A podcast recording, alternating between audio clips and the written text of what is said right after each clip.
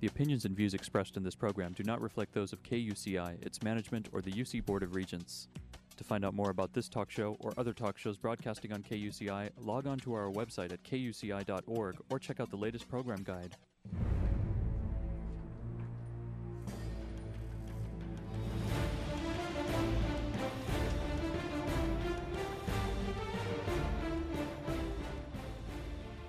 You're listening to KUCI 88.9 FM in Irvine and KUCI.org on the web. Welcome to Privacy Piracy. I'm Lloyd, I'm the show's engineer, and your host is Mari Frank. Mari's a local attorney and certified information privacy professional. She's the author of several books, including Safeguard Your Identity, From Victim to Victor, and The Complete Idiot's Guide to Recovering from Identity Theft. She's testified many times in Congress and the California legislature on privacy and identity theft issues and you may have seen her on Dateline 48 Hour, CNN, NBC, ABC, O'Reilly Factor, and many other shows, including her own 90 minute PBS television special, Protecting Yourself in the Information Age. To learn more about this radio show and our great guests, please visit kuci.org slash privacypiracy. Hey, Mari, what's our show about today? Our show is about background checks, and I have to tell you, there are so many people now that are out of work and when they're looking for work, they're going to be subject to a background check or some kind of credit check. And today we are going to be speaking with one of my very favorite consumer lawyer litigators who is truly a hero for consumers. He's been on our show several times before, but I always have to have him on because he does such great work. We're going to be speaking with attorney Robert Brennan. And he grew up steeped in the legal tradition. His family, oh my goodness. His uncle was a former U.S. Supreme Court Justice, Justice William J. Brennan. You must have heard of him. And his father, his own father, Frank Brennan, was chief in house uh, counsel for several major U.S. corporations during his long career.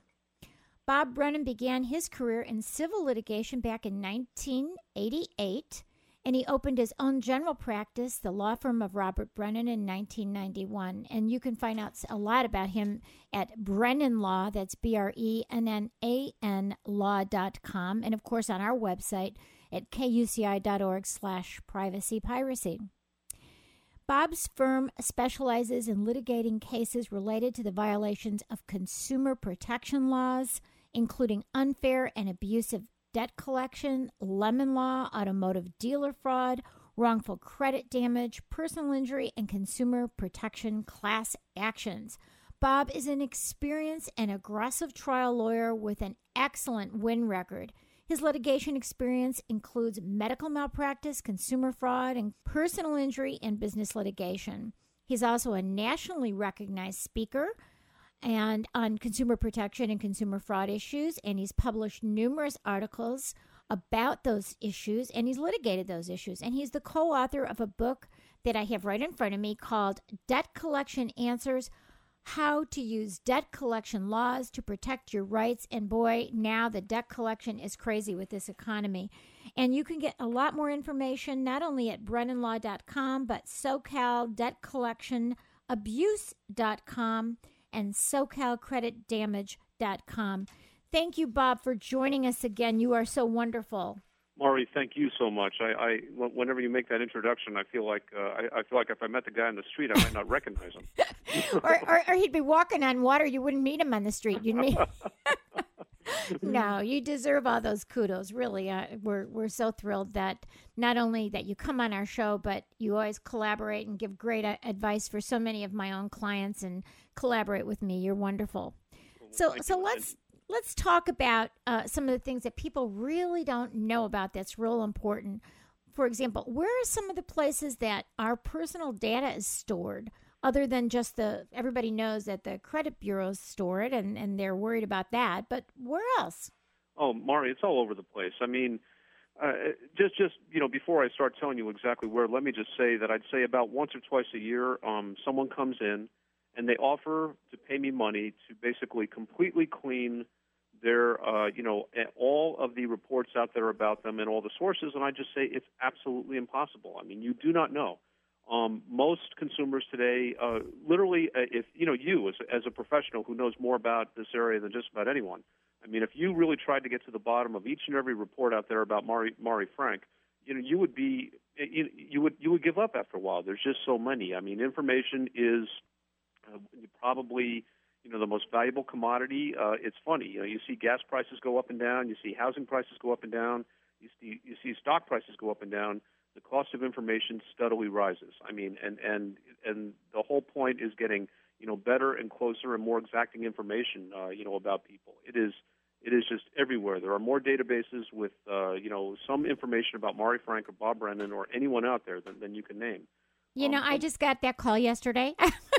I mean, I get it all the time as well. How do I get myself out of all these databases? And then I, I, had another guy call me and said, You know, my wife is an actress now and she looks really young for her age. How can I get it off the internet um, where someone won't, won't have any idea when she was born? You know? because we don't, I said don't ever lie, but you know the the truth of the matter is they can find it on any of these background checks that they can pay twenty dollars for. They can find it so you're you're absolutely right. I mean, we can try and do some things we can get off. We can, you know, we can go into certain uh, websites, and if you go to privacyrights.org, they have a fact sheet that will help you get off some of these databases. But a lot of them that you and I have been talking about lately, we don't people don't even know about. So how can and you can't get off of them. Yeah, you know, and, and in my cases, I mean, sometimes I take this to the attention of the judges. You know, these are federal judges. These are people who you know, spend each and every day learning and applying the law and listening to, you know, attorneys and different people coming out of the courtroom discussing these issues, and they don't know about them. I mean, I mean, it's it's it's you have to you have to basically be an insider to even even begin to comprehend all the different places that, that your information is these days. Yeah. Uh, but but back to your original question, yeah. where where are some of the places? Okay, well, um, the big insurance uh, claims database, basically not only insurance claims, but every insurance application you've ever made uh, every insurance policy which was ever issued to you, uh, every time you may have been even a witness in a case which was involved with insurance. Uh, that is called ChoicePoint. Uh, ChoicePoint was famous a couple of years ago because they had a monster uh, data breach down at ChoicePoint. It was it's originally an Equifax spinoff, and as a matter of fact, I'm looking at some notes that you sent me in the last couple of days, and it's now owned by LexisNexis. That That's was news right. to me. I, I did not know that. Yes. Um, I thought ChoicePoint was still a standalone company. I, I anticipate that one of the reasons uh, that they that they uh, sold themselves to LexisNexis was probably because of the data breach because it was huge. But when people think about all the information that is um, involved in any of the insurance applications or insurance claims, I mean it's really everything about them, everything. And that's not only you know third party uh, insurance. Like for instance, if you uh, you know you, you get in a car accident with Joe Jones and you make a claim against his insurance policy, but it's also first party insurance, which means that ChoicePoint has at least some access to you know your health information, uh, you know who your doctor is, and, and other stuff, which is you know because that's covered by your insurance. Not only so, that, Bob. When when Lloyd, my my husband, got his captain's license about six years ago, and you know he had to take a drug test, and we get this report back, and and the report is from ChoicePoint. Mm-hmm. I, we couldn't believe it. So they even have drug information about you. Mm-hmm.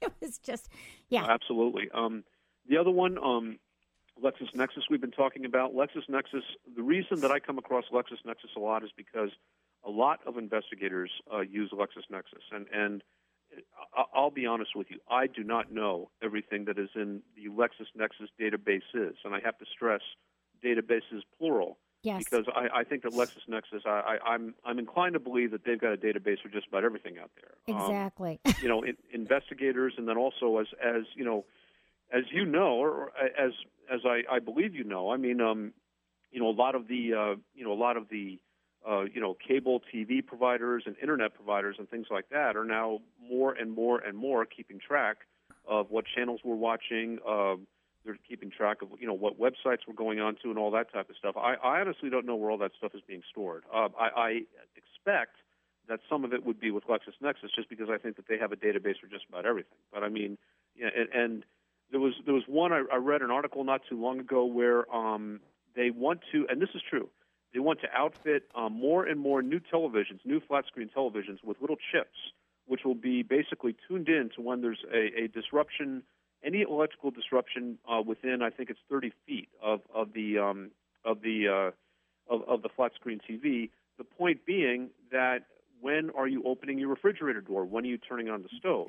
I mean, in, no, no, I'm serious. Right, and, then, and I, then I, I, I, know, and then they're also they have these refrigerators that are going to tell you hey, you know, um, you you need more milk, or you know what, you have too much junk food in here, and then they're going to report back to all of the manufacturers and that database. Somebody will say, oh, well, you can't insur- get insurance because you know what, you eat too much ice cream. That that's you know you're exactly right, and and you know not only not only from the insurance point of view, but also from the marketing point of view. I mean, what they want is they want to know that you know Bob Bob Brennan was watching a football game and did not get up and go to the refrigerator, but as soon as it, it, it changed over to Desperate Housewives, he went over and got something from the refrigerator, so that they could they could start you know they could start tailoring their advertising towards me, you know something along the lines of a football game and not Desperate Housewives, whereas whereas someone else is, is going to be you know having a different you know a different pattern of where they're watching the TV or, or anything like that, and and it's just custom amount- marketing. Yeah. that's called the target marketing and the custom marketing. Exactly. Yeah, no, it's just it's just. Uh,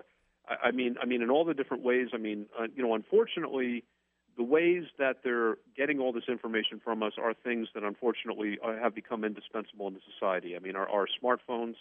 Uh, you know, you better believe that um, you know the information that we're we're punching into our smartphones and the websites that we're looking at on our smartphones and so forth and so on. You better believe that they're keeping track of that. And the government gets to see it too. I think a, a real scary one that's coming is the smart grid, where all of us are going to be on the smart grid, Right. and so people can see how much you say. Oh, well, that that's how they can tell how much electric you're using or water you're using or whatever it is. But the truth of the matter is, if there's some dirty employee, they're going to know when we're not home, when we're not using a lot. They can burglarize us. They could say whether we're using too much. Um, looking for whatever we might be doing on that smart grid, how we're using our electric. Uh, this stuff is insidious because it's not transparent to us. I know, I know. And and getting back to the you know basically the subject of what we're talking about today, um, all of the information, all the information in some form or another is actually being put into a a an, a report of some kind. Uh, fortunately, California has a law about consumer you know investigative consumer reports, uh, where consumers have at least some some limited access to these reports. And again, uh, one of the things that you know when, when you and I were preparing for this show, one of the things that we discussed was the fact that the consumer access to these reports is actually very limited. I mean, I mean, right now, uh, if for instance there's a database out there about how I've used my cell phone or who I've called on my cell phone or any website or email or pictures I might have taken, you know, with my cell phone. I mean, is there a database out there? The only place that I could think of, think of to go would be my, my cell phone provider itself, and they may or may not know uh, all the places that they sold the information because they, you know, they gather the information, they sell it to companies like LexisNexis, who then use it in, in investigative reports and things like that. I mean, it just goes on and on. So, you know, I, you know, uh, for a lot of, for even for you and me, we don't know. We don't know all the reports that are out there about us. We just don't know. And, the other thing, you know, someone like you who, who does a lot of litigation in, in the Fair Credit Reporting Act, even with the credit bureaus, you know, we get a consumer report. We can go to annualcreditreport.com and get our free consumer report, or we can have uh, credit monitoring and we get our consumer credit report. But that's not the same credit report that the commercial entities get, right? Why don't we, people don't even know that. Yeah, see the thing when when I settled these cases, I remember when I first started doing it. It's been close to ten years that I've been doing fair credit cases, and and roughly ten years ago, I remember um, I was I was settling a case with Experian, and Experian, and, and during the settlement conference, part of it was was that uh, the the consumer wanted to look at his credit report to make sure that his credit report was clear.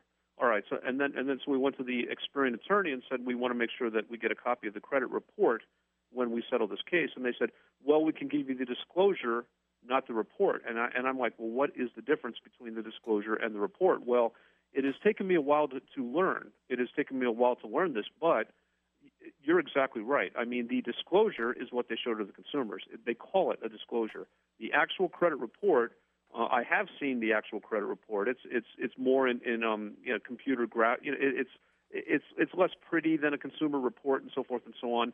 In theory, it has the same information, but it doesn't always, uh, which is which is uh, you know uh, another frightening thing. But I mean, essentially, what they're sending to the credit grantors in the world, to you know who want to review a, a loan application from Mari Frank or from Bob Brennan, is different than what the, than like if you call up Experian, you would say, I would like a copy of my Experian credit report. You will not get your Experian credit report. You will get the Experian disclosure. And there's some things on there that don't even belong to you, right? Oh yeah, Yeah, So, why I don't you the tell them is- some of the stuff that can can get on there that isn't even pertaining to them? Well, the, that, the problem is is that when they gather information about consumers, they cast a very wide net.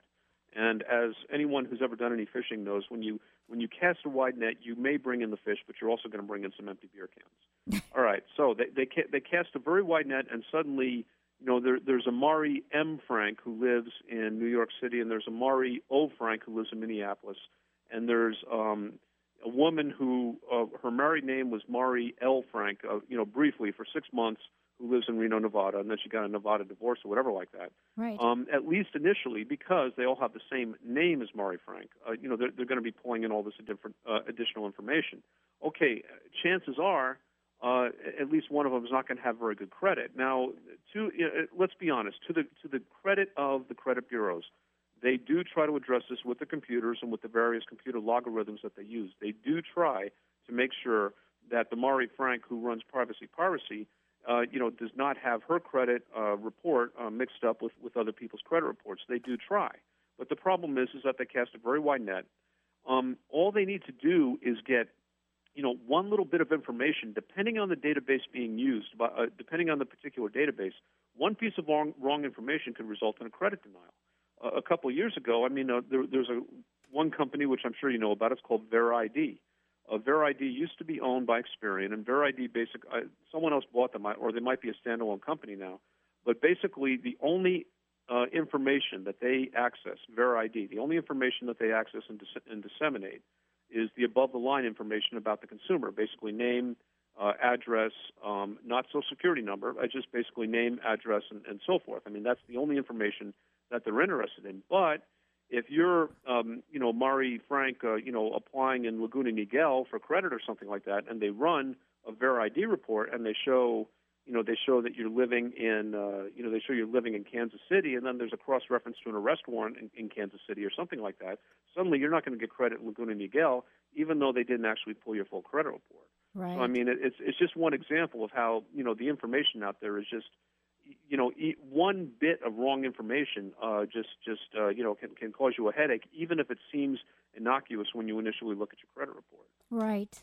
And you know, when you're talking about these databases, you, you were you and I had talked before about there's tenant databases that are used by landlords, uh-huh. and um, and those also come up, and and every everybody and their brother wants to get a background check on us now when we go to work for them. Exactly. So the background check not only is the credit report, but it's these investigated consumer reports.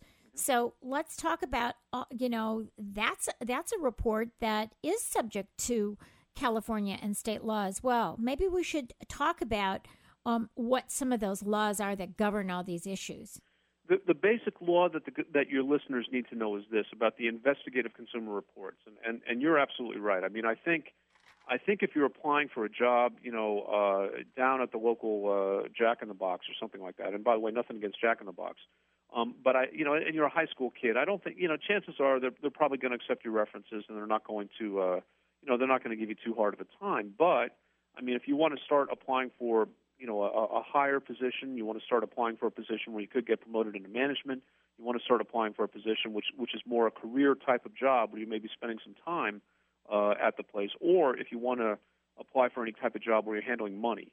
Um, you know, for instance, not, I'm not talking about a cashier at a, at a at a corner store. I'm talking about like you're working in a bank or something like that. Uh, they're definitely going to going to pull uh, an, a background check on you, um, and the background check is going to draw in. It's see the thing is is that you've got you've got just just unending uh, interconnected spider webs. You don't know where, where the information for that background check is going to come from, but some company out there is going to have background a background check information on you, and they're going to be able to sell it to you know, let's say you're applying for work at Wells Fargo, they're going to supply it to Wells Fargo, and if there's wrong information on there, that could cost you your job at Wells Fargo.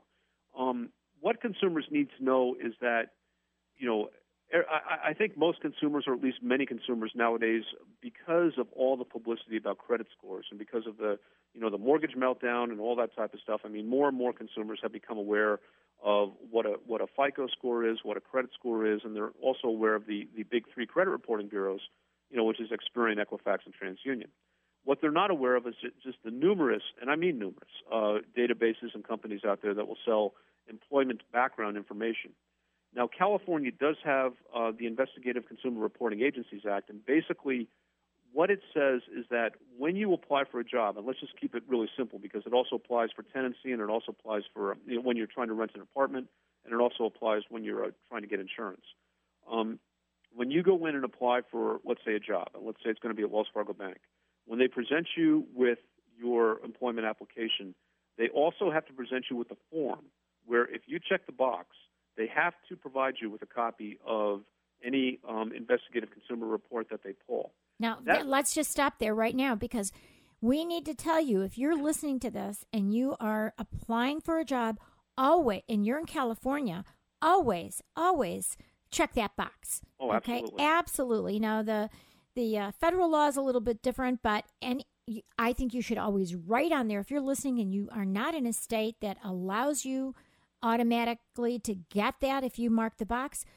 Absolutely write on your application that you want a re- copy of the report.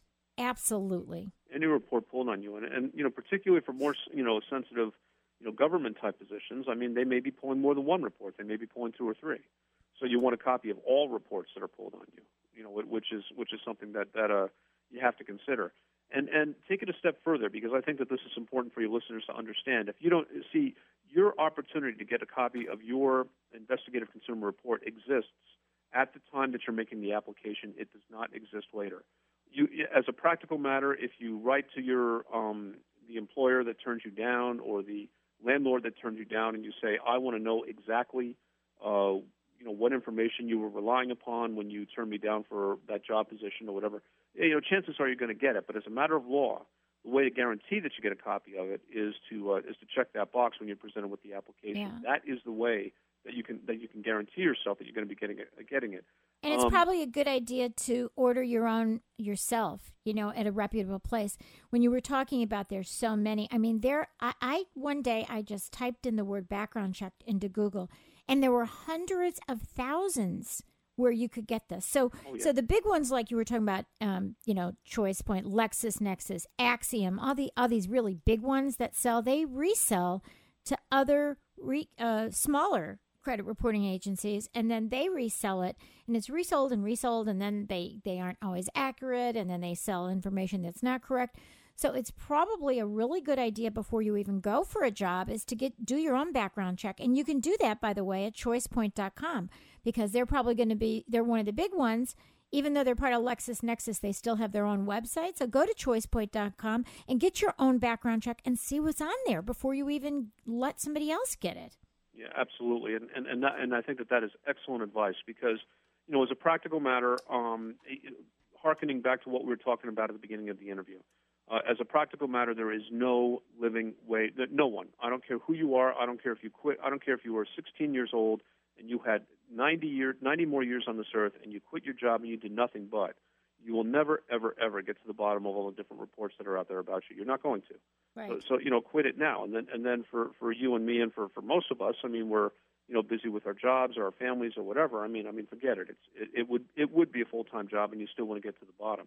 Um, you know, so so you know, for people, um, you know, for people who are are you know busy uh, Americans uh, or Californians and who have to deal with this situation, I mean, what they need to do, I think you're exactly right. I think they need to preemptively uh, pull the reports, and I need I need to think that they need to preemptively dispute any false or inaccurate information that they find in the reports, and they need to they need to make this into more of a habit. Now, that does not mean an obsession.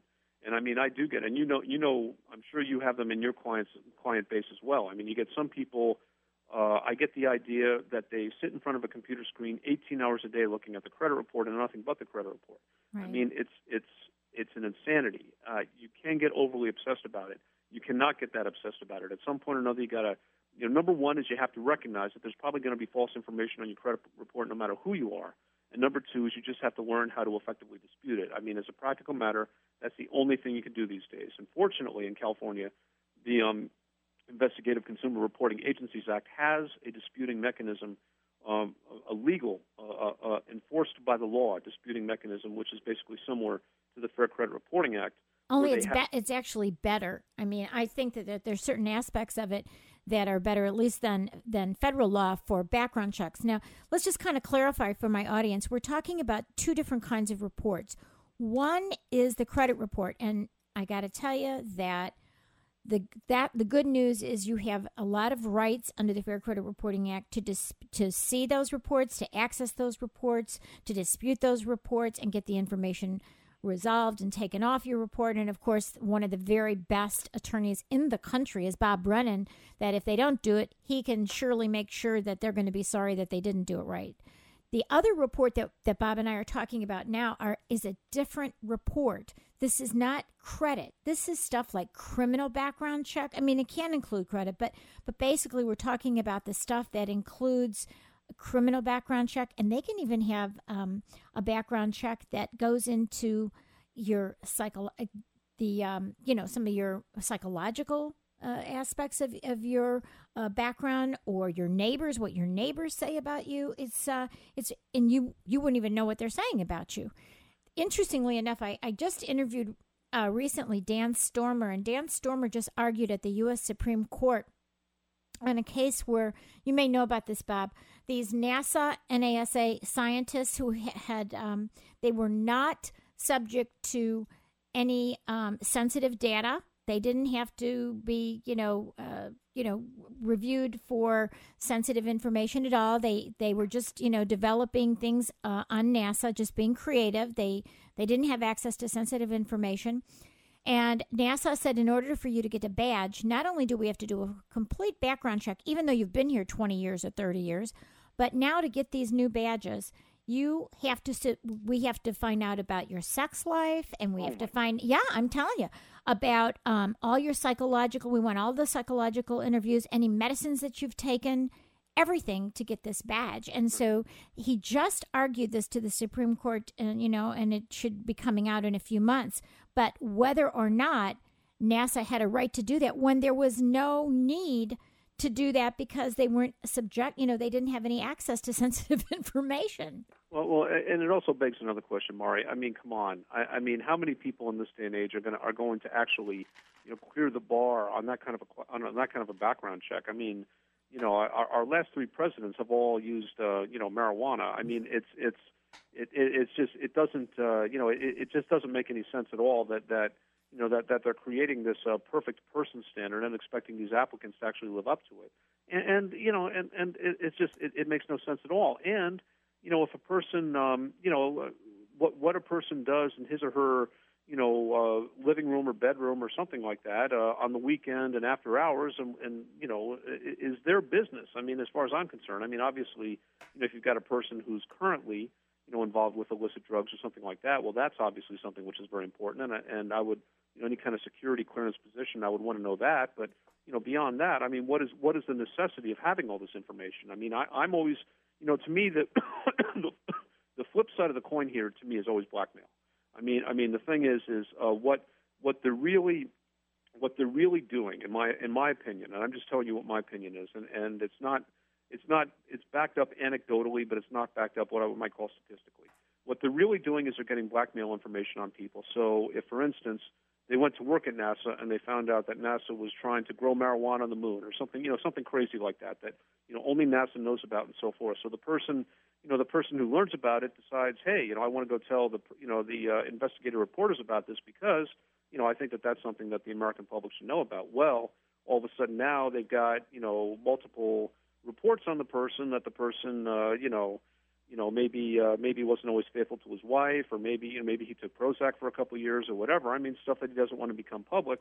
I mean, to me, you know, the the the, the dark underbelly of this whole thing is the potential of blackmail, and and I think that that's also something that a lot of privacy advocates object to. I mean, I mean, you know, you, you are you are you know you are giving them tools with which to destroy your life, and I and I think a lot of people recognize that, and that's one of the reasons that privacy is such an important issue these days.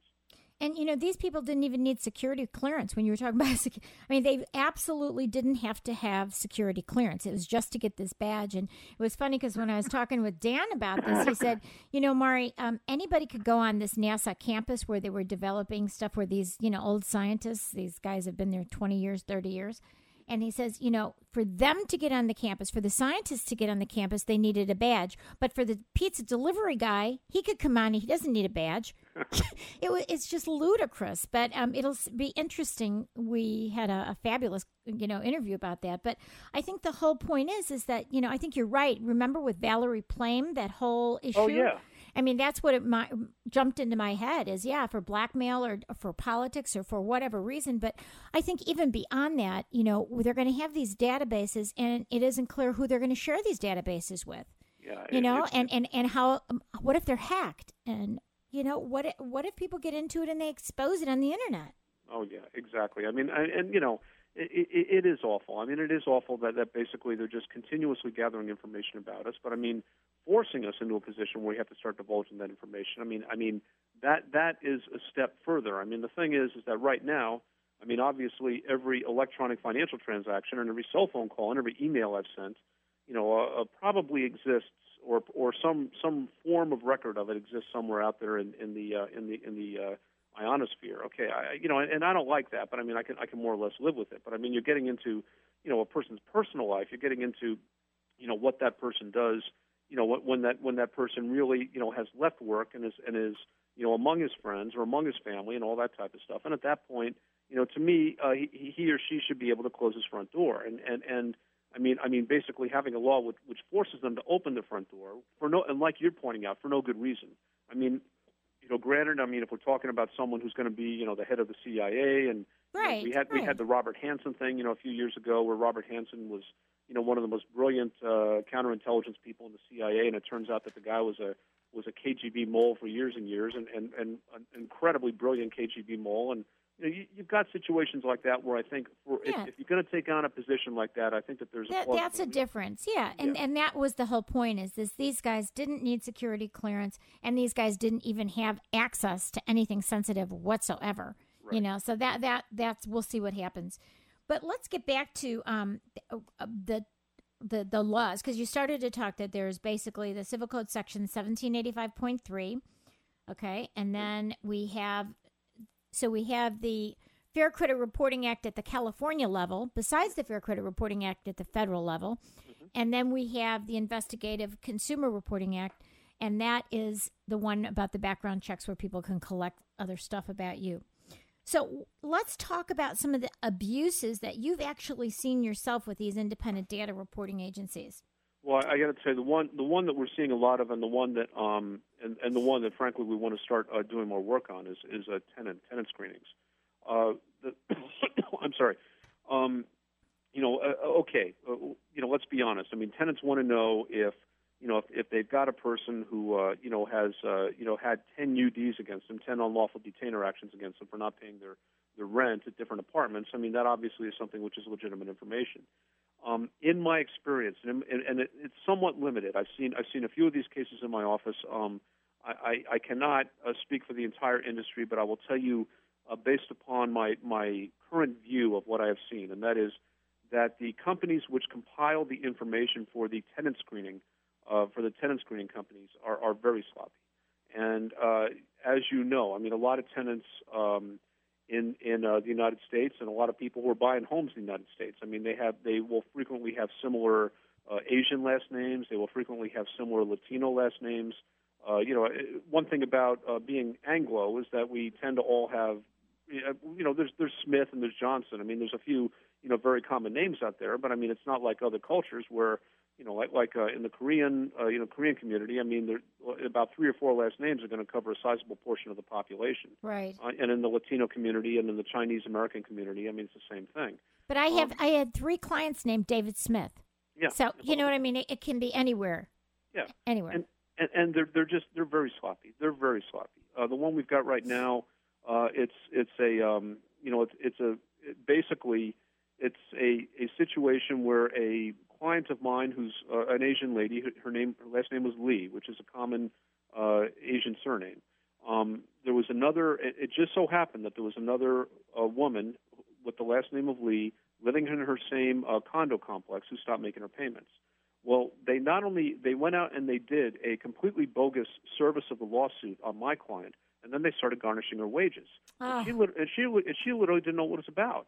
And so she, you know, she wrote letters. She offered to come in for a polygraph test. You know, she offered to come in for handwriting Oh. examples, and they were just no, no, and no because they have you know, they looked at their uh, they looked at the report and they thought that they had the right uh, Mrs. Lee, and and they were just going to, you know, they were just to continue on with this garnishment. We had to, you know, when she came to me, we had to go into court, uh, you know, with with all kinds of evidence that they had the wrong Mrs. Lee. And Right. finally, I mean, finally, the you know the other side didn't back down. The judge finally said, you know, uh, Mr. and Mrs. Uh, uh, condominium landlord over there, you guys got the wrong Mrs. Lee. Well, anyway, um, you know, and then as soon, uh, of course, you know, what I always love about about these uh, creditors, you know, and, and and and they rely on this information. But what I always love is as soon as you beat them, then it's like, well, you know, we're sorry, and let's just go away. Let's just go on our way, and you know, right. you know what, what, what, what? How can we make Mrs. Lee happy? Can we buy her a Starbucks gift card? right. Give you know, her five hundred dollars. Like and, And, I'm, and I'm like, no. I mean, you've made her life. You, you've garnished her wages. You know, you've made her life miserable for a year. I mean, I mean, they come to me, and they, and they and they insult me when they say when they say that, uh, you know, oh well, well now that we're, going to give all the garnished money back, and and that'll make everything all right, right? And I'm like, no. I mean, I mean, my client had to go to a doctor because she was so completely frustrated and stressed out, you know, about this whole situation. I mean, all the time and the energy and the fear of what's going to happen to her. Yeah, she she couldn't sleep for months. I mean, she couldn't sleep for months, and and also, I mean, as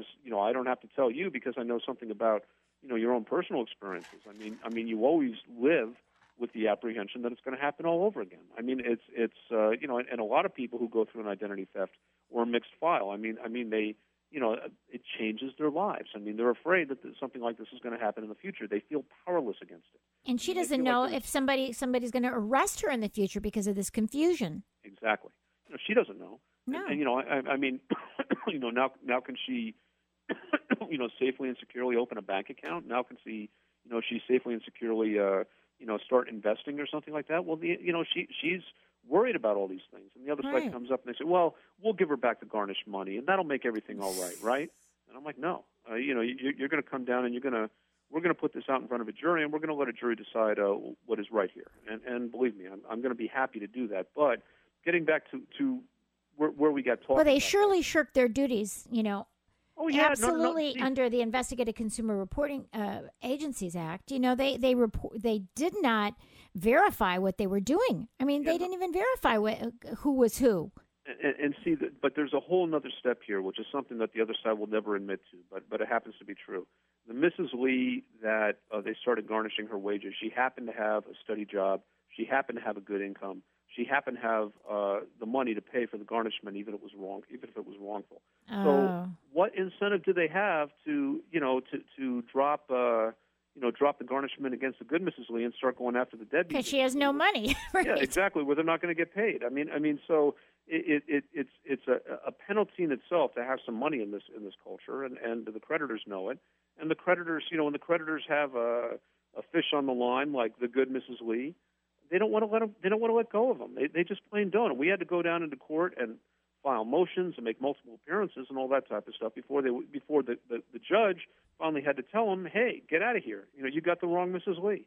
And you know what? I think the best thing about our California law, which is so much better than the federal law, is that under the uh, the uh, the California law, they have certain duties, and if they shirk those duties, you can get the cost of the actual case. You know, all the court costs. You can get your attorney's fees for going after them, and then of course you get the damages. Oh yeah. And and so you know, uh, under the Fair Credit Reporting Act, it's it's a little bit harder to get all these things, but under the California Investigative Consumer Reporting Agencies Act, boy, you really have some real teeth. And I think these uh, landlords that are using these agencies that are charging maybe $25 or something really cheap and just they're doing it quick, they're not verifying, they're not doing anything, they're just throwing it together. And then these, um, these landlords are relying on it.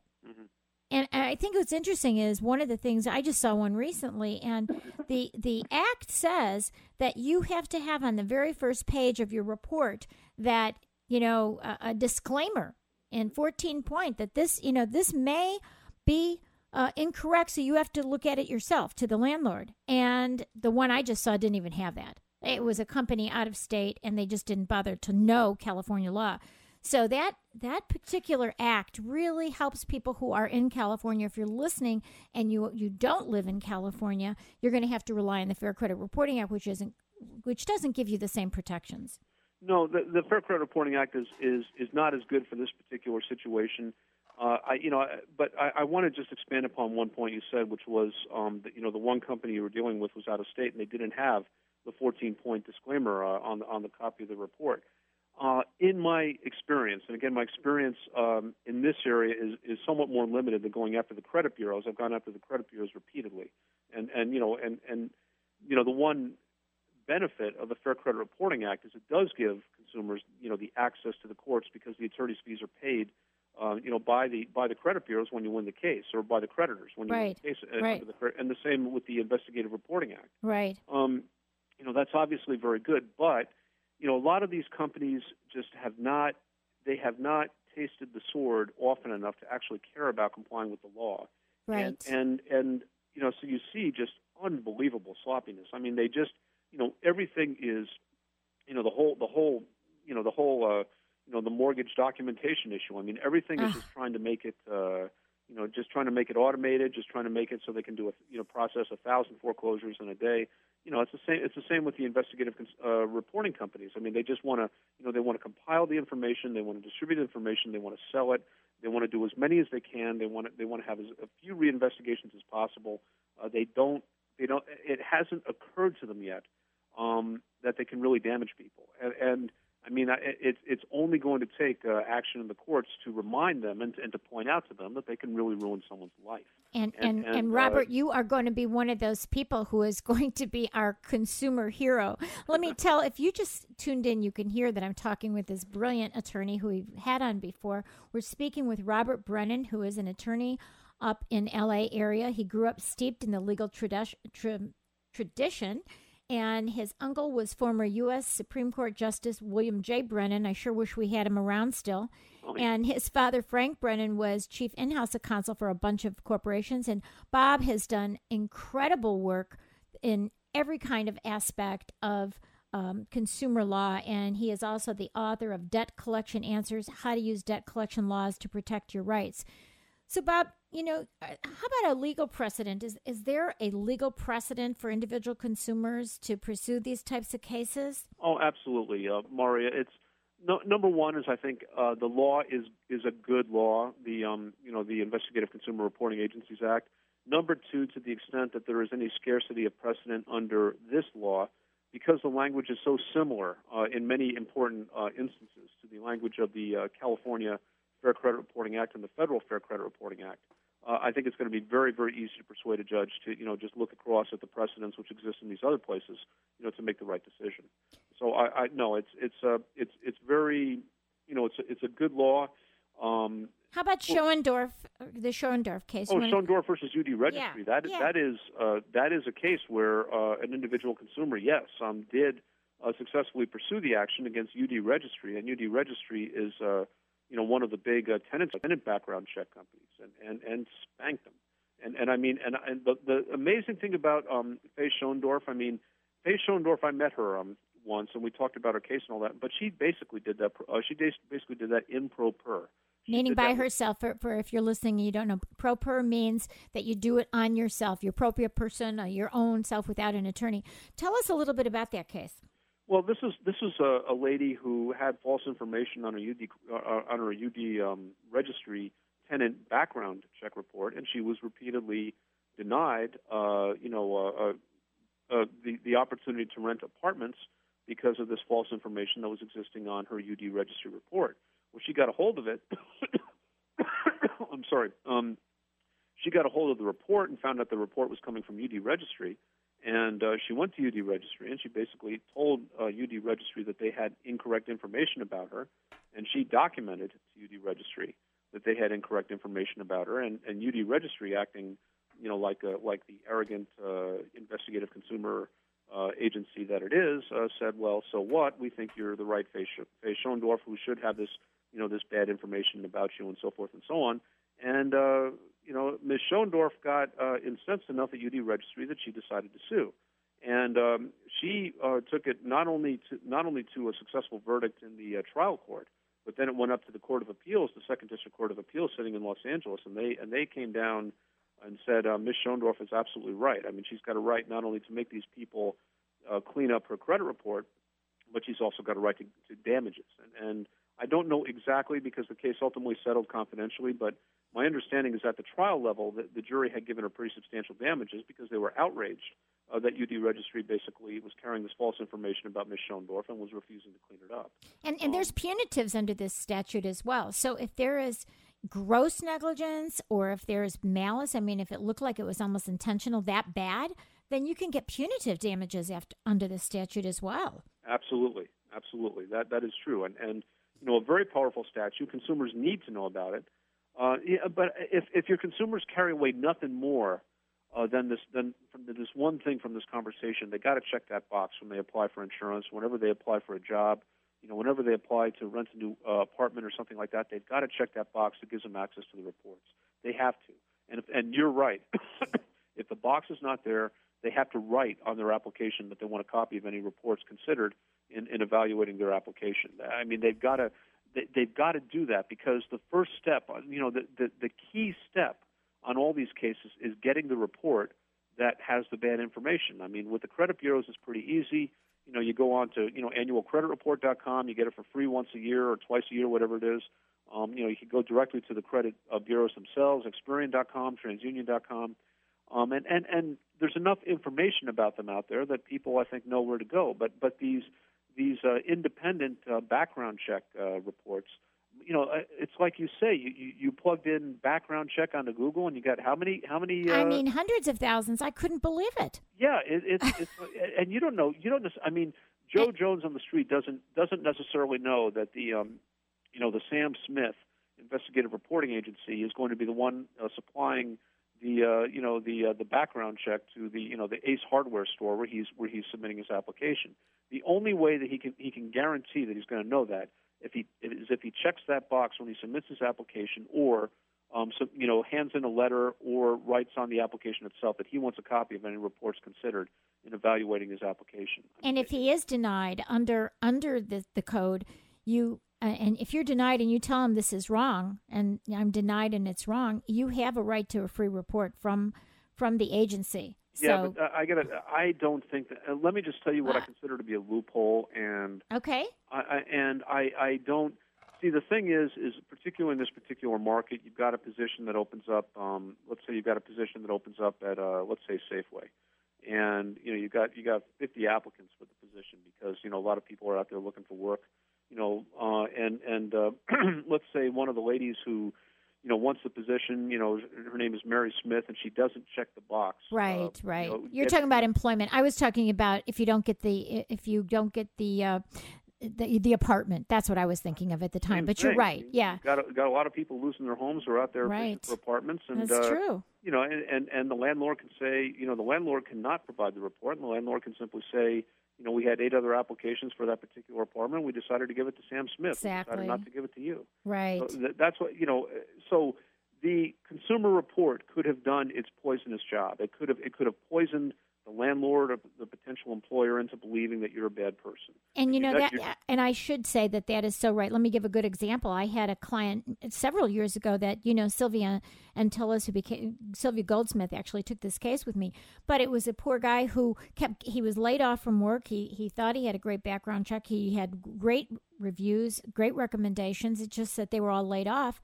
And he couldn't get a job. He couldn't get a job, and he didn't know why. And it was because they had him linked with um, being convicted, uh, not uh, convicted, but arrested, and in, the arrest records were made public in Ohio because he was arrested for murder, and it wasn't him. And he never knew it for probably eight years. So you're absolutely right because they're not going to tell you, oh, well, we're not going to hire you because you were once arrested for murder and we're scared to death of you. They're going to say somebody else was better. So yeah, that's, that's, that's, absolutely right. Yeah, I mean the thing is, is at the end of the day, you know, a lot of a, lot of employers, a lot of landlords, um, a lot of insurance companies, they don't want litigation. They they don't want even the, the remotest threat of litigation. They want to do they, they want to bury the body is what they want to do. And the thing is, is that the body in this particular case happens to be a, a you know investigative consumer report, a background check report, which has false information and particularly, and I got to tell you something, being, being perhaps a little bit on the cynical side, particularly if they think that the information might be false or might be actionable under the law, particularly in that situation, they want to bury it. They, Right. they want to put that through the shredder, and they want to say, and they want to say, no, the reason that you know we didn't we didn't let uh, you know let out the apartment to Bob Brennan is because uh, Mari Frank came along and we let it out to Mari Frank, and that's the only reason. I mean, and, you know, and that's and that's uh, you know that's that's what they want to do. They, I mean, this is a law where unfortunately um, the insurance companies and the tenants and the employers out I mean the landlords and the employers out there unfortunately they do have an incentive to bury the body and and that is why consumers really really need to check that box when they make the application there's just no question about it And you know, you and I had been talking about, you know, once something gets into one report, it can mix. Like if you get something on your consumer background check, it can end up somewhere else.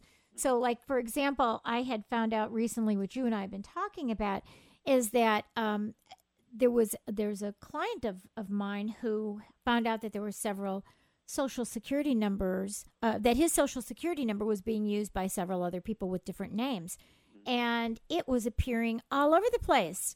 It was appearing on his background checks. Okay. And so you're right. I mean, these kinds of things proliferate everywhere.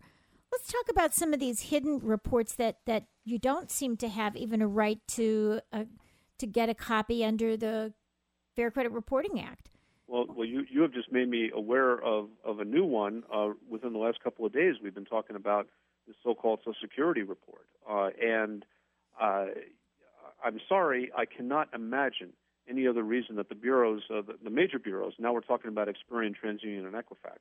I cannot imagine any reason at all why they came out with this new report that they're that they're shopping around, based only on Social Security number, other than they want to avoid the requirements of the Fair Credit Reporting Act. I mean, I mean, you know, in short, if you write into Experian and you say, "I would like to see my Social Security report," They won't give it to you. you're not going to get it. You're going to No. get your your disclosure. You're going to get you. You're, they're going to get. They're going to get. You get to see what they want you to see. I mean, I mean, basically, is what it is. And and uh, yeah, I just I I I cannot imagine uh, any good reason for this other than they want to avoid the Fair Credit Reporting Act. They want to avoid their essential obligation to show consumers what they're also showing to creditors and insurance companies and uh, you know prospective employers and whoever else happens to be looking at your credit report. Right. And and what's what I'm seeing from looking at the the websites of the three credit bureaus that are that are selling these social security searches.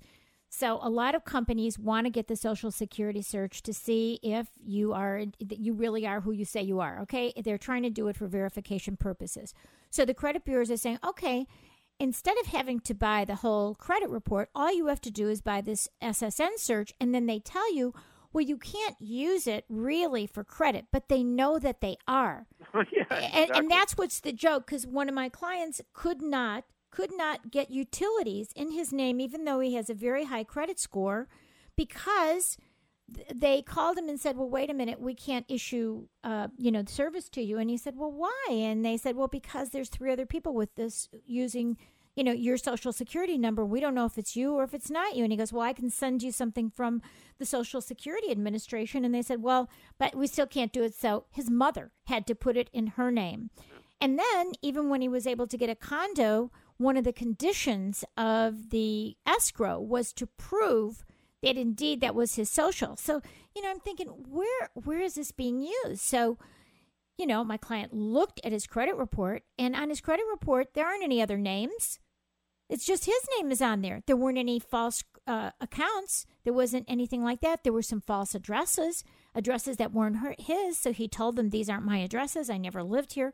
But nothing else appeared.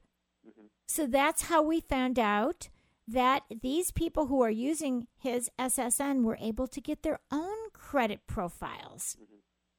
So what about, you know, why is it that that that can even happen, Bob? How can Well- that even happen? That's such a I mean- violation when they have a duty to have accurate records. Yeah, well, I mean, uh, uh, how can it happen? Well, I, I guess you can say, how can Enron happen? I mean, how can, uh, you know, I, I, I mean, I mean, the thing is, is, is, you know, the- and and I don't think, I really don't think um, anyone is particularly naive anymore about what, how a corporation will behave when when money is involved. I mean, I mean that that's that's just the bottom line. I mean, um, it, it's, you know, to me, it is nothing but an effort to end run the Fair Credit Reporting Act. I mean, it is nothing but there is no other explanation for it. Why can't Why, what you know, why cannot the credit bureau just just uh, you know have their one credit report that they show to the consumer, that they give to the creditors, and that they also give to people who, who want to verify Social Security number. I mean, I mean, the Social Security number is on your credit report. So, I mean, if if they ask for a credit report for Joe Jones, they're going to get Joe Jones, and they're going to get a Social Security number. And if Joe Jones is, is listed as having you know multiple Social Security numbers, that's going to show up. And uh, depending on the credit report, it could also show up that you know that the Social Security number may be linked to another consumer. I mean, that I have actually seen that notation on credit reports. And you know, but then they get to sell. They get to they get to sell the credit profile of the impersonator. I mean, the impersonator is using another name. I don't know if it's that person's real name. There's three people using it. I don't know if they're using their real name, but they're using the SSN and they've got their own credit profile. Mm-hmm. What if they leave the country? You know, uh, my poor client's going to be saddled with all of the the, the fraudulent accounts. It's going to well, eventually come back to him what, what's what's really insidious about it is that is that it is an end run around the Fair Credit Reporting Act. The whole point of the Fair Credit Reporting Act is, you know, Bob Brennan. If Bob Brennan uh, suddenly gets a uh, and, and, by the way, I'm Robert F. Brennan. Middle, I'm just going to use this, um, you know, by way of example. There, there happens to be a guy in New Jersey named Robert E. Brennan, and Robert E. Brennan was um, was uh, indicted and convicted on securities fraud charges about 20 years ago. Oh, so we don't want to mix that with you. Yeah, darn right. Well, well it, it actually did get mixed in, in, a couple of different contexts, but I've mostly been able to straighten it out. Um, but you know, I want to go. I want to be able to go on to my credit report. I want to be able to see the records that that is being shown to all my creditors to make sure that that Robert E. Brennan's credit and no one no one else who has a similar name to mine uh, that none of their credit information is getting onto my credit report because you know that they're you know God knows what those people are up to. And then uh, they're with, sold, you know, and yeah. that information is sold. So then, when when we got the background check for my client, the, the credit reporting agencies sold the information about the, you know, that there is four people using the same social security number, and that appeared on my client's background check. Yeah. So now he's looking to get a promotion, and he's worried about that. Yeah, and and I got and and the skittish employer or uh, an employer with uh, you know what, what, they consider to be uh, a, a sensitive position, uh, a, a, security clearance type of position, they're not going uh, on that basis alone. Even though your client is innocent, on that basis alone, they could probably deny him. I mean, just saying that that this indicates some kind of instability, some kind of financial or or, or you know records instability or something like that, which or suspicious. Maybe he's using other names, right? Yeah. I mean, who knows? Who knows? Maybe, maybe it maybe it you know, in the wrong mind, it indicates that the person is involved with criminals. I mean, who knows? But I mean, on that basis alone, it's going to uh, it's it's going to cause adverse consequences to the person who's having this done to them. Exactly. So it's it's you know it's definitely an issue that that that we want to look into. I mean, we want the bureaus and we want the uh, background check companies to comply with the law, and and you know, they, they, they, they whine and they, and they cry, oh, it's expensive. Well, yeah, I mean, the thing is, is that these companies are making more money. Uh, you know, like I say, I mean, the one, the one, there's two things that are not going down in the current economy: gold and information. I mean, I mean, those. That's right. Are, you know, continue to go up and up and up. These people are not poor; they have enormous sums of money, and and uh, to make sure that they do not ruin our lives, our lives, our reputations, our ability to get a job or whatever. Bob, I can't believe we are out of time. We always go through and just rush through all these things and get so many wonderful tidbits of important information for our consumers. You are absolutely run- wonderful. So just give your websites real quick and we're going to have to end. Well, Mari, thank you very much. And I'll give um, the websites are brennanlaw.com, B R E N N A N, law, L A W.com. Then SoCal, uh, Identity Theft.com, just one word, SoCal Identity Theft SoCalCreditDamage.com, and SoCalDebtCollectionAbuse.com. Well, you so, are wonderful, and we are going to have you back again real soon. So we thank you so much for joining us, Bob. Mari, thank you so much for having me as a guest. Okay. You've been listening to KUCI 88.9 FM in Irvine and KUCI.org on the net. I'm Mari Frank. Please join us every Monday morning from 8 to 9 a.m. and visit our website at kuci.org slash privacy piracy. See our upcoming guests, click on their websites, look at their bios, listen to our archived interviews, download podcasts, and most of all, please write us emails about what's important to you or what you're worried about in this information age. Stay private. The opinions and views expressed in this program do not reflect those of KUCI, its management, or the UC Board of Regents.